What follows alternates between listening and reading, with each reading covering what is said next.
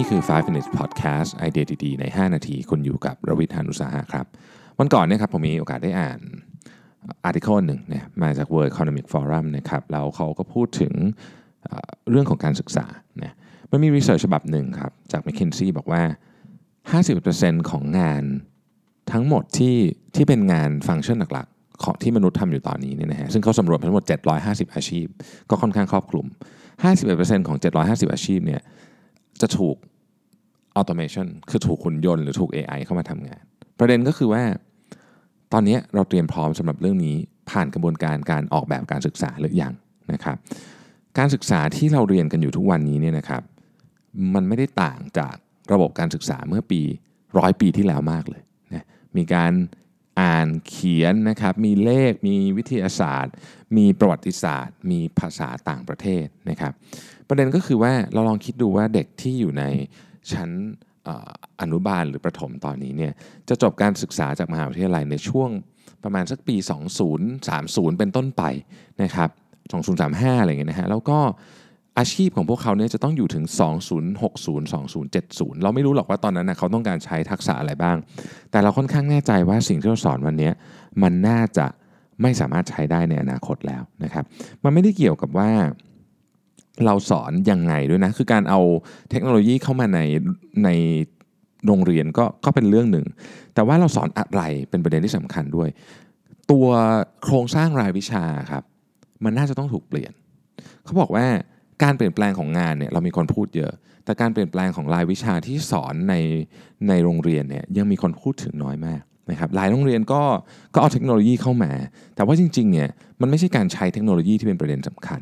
ประเด็นสำคัญคือเด็กเหล่านี้มีความสามารถในการทำการแก้ปัญหาที่ดีไหมมี creative thinking หรือเปล่า มี digital skill หรือเปล่า มี collaboration skill หรือเปล่า ซึ่งพวกนี้เป็นของที่สำคัญแน่นอนนะครับยกตัวอย่างเลยกันว่าจริง ๆ แล้วเนี่ยการใช้เทคโนโลยีอย่างเดียวเนี่ยมันไม่พอเนาะมันไม่พอ มันต้องเรียนที่จะสร้างเทคโนโลยีด้วยเป็นต้นนี่คือในแง่มุมของในแง่มุมของ digital skill นะครับแต่ว่าถ้าเรามาดูระบบการศึกษาทุกวันนี้เนี่ยเรายังสอนเรื่องของอขอให้ท่องจำเนี่ย คือทุกวันนี้มันไม่ต้องท่องจำอะไรแล้ว เพราะว่าความรู้พื้นฐานเนี่ยอยู่ในอินเทอร์เน็ตหมดนะครับหรือแม้แต่การเขียนนะฮะเราจะพึ่งพาการเขียนน้อยลงเรื่อยๆนะครับสิ่งที่ควรจะเรียนในโรงเรียนนะ World Economic Forum เขาก็บอกว่าสิ่งที่ควรจะเรียนในโรงเรียนเนี่ยก็คือ Computer Science ซึ่งควรจะเป็นแกนหลักในการสอนของทุกวันนี้เลยก็ว่าได้นะครับ Computer Science เนี่ยจะต้องไม่ถูกเรียนเฉพาะนักเรียนที่อยู่ในสาย วิทย์คณิตคอมอะไรพวกนี้เท่านั้น แต่มันต้องถูกเรียนกับทุกคนนะครับ Computer Science ไม่ได้พูดถึงเรื่องของการเขียนโค้ดเพียงอย่างเดียวนะเรากำลังพูดถึงการเขียนโค้ดอะใช่นะครับอ่อ interface design นะครับ data analysis machine learning cyber security networking robotics และอื่นๆ อีกมากมายคำถามคือ แล้วเด็กชอบเรียนไหม computer science เนี่ยเขาเอาวิชาทั้งหมดมา แล้วถามว่าเด็กเนี่ยมี ความชื่นชอบในการเรียนวิชาอะไรบ้างเนี่ยนะครับ computer science เนี่ยเป็นรองแค่วิชาศิลปะนะมากกว่าภาษา มากกว่าประวัติศาสตร์ มากกว่าวิทยาศาสตร์นะครับมากกว่าเลขนะฮะเพราะฉะนั้น Computer Science เนี่ยเป็นเรื่องที่สนุกสำหรับเด็กๆด้วยนะครับ Computer Science จะควรจะต้องเข้ามาอยู่ในหลักสูตร หลักที่เป็นแก่นเลยอะไม่ใช่แค่เป็นกิจกรรมอยู่เป็นชมรมหรือว่าเป็นแฮกเกอร์ทอนเป็นอะไรอย่างเงี้ยไม่ใช่แค่นั้นนะครับพูดง่ายๆก็คือถ้าเกิดเรายังไม่เปลี่ยนแปลงวิธีการสอนและตัวเนื้อหาในการสอนเนี่ยนะฮะเราจะไม่สามารถเตรียมตัวเพื่อให้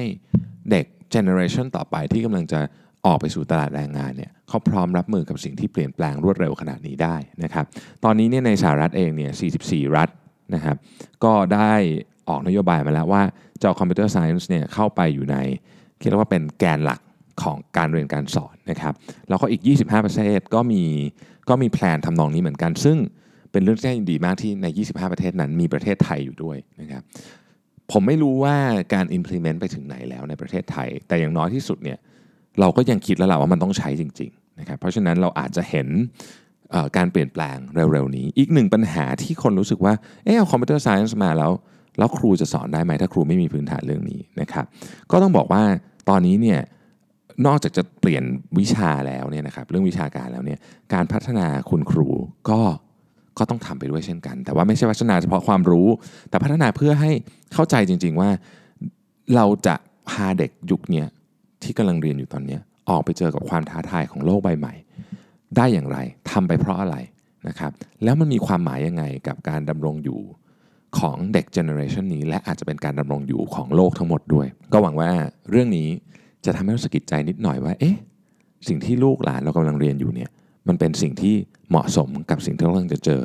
เมื่อเขาออกมาสู่โลกแห่งการทำงานจริงหรือยังนะครับ ขอบคุณที่ติดตาม 5 minutes นะครับ แล้วเราพบกันใหม่ในวันพรุ่งนี้ครับ สวัสดีครับ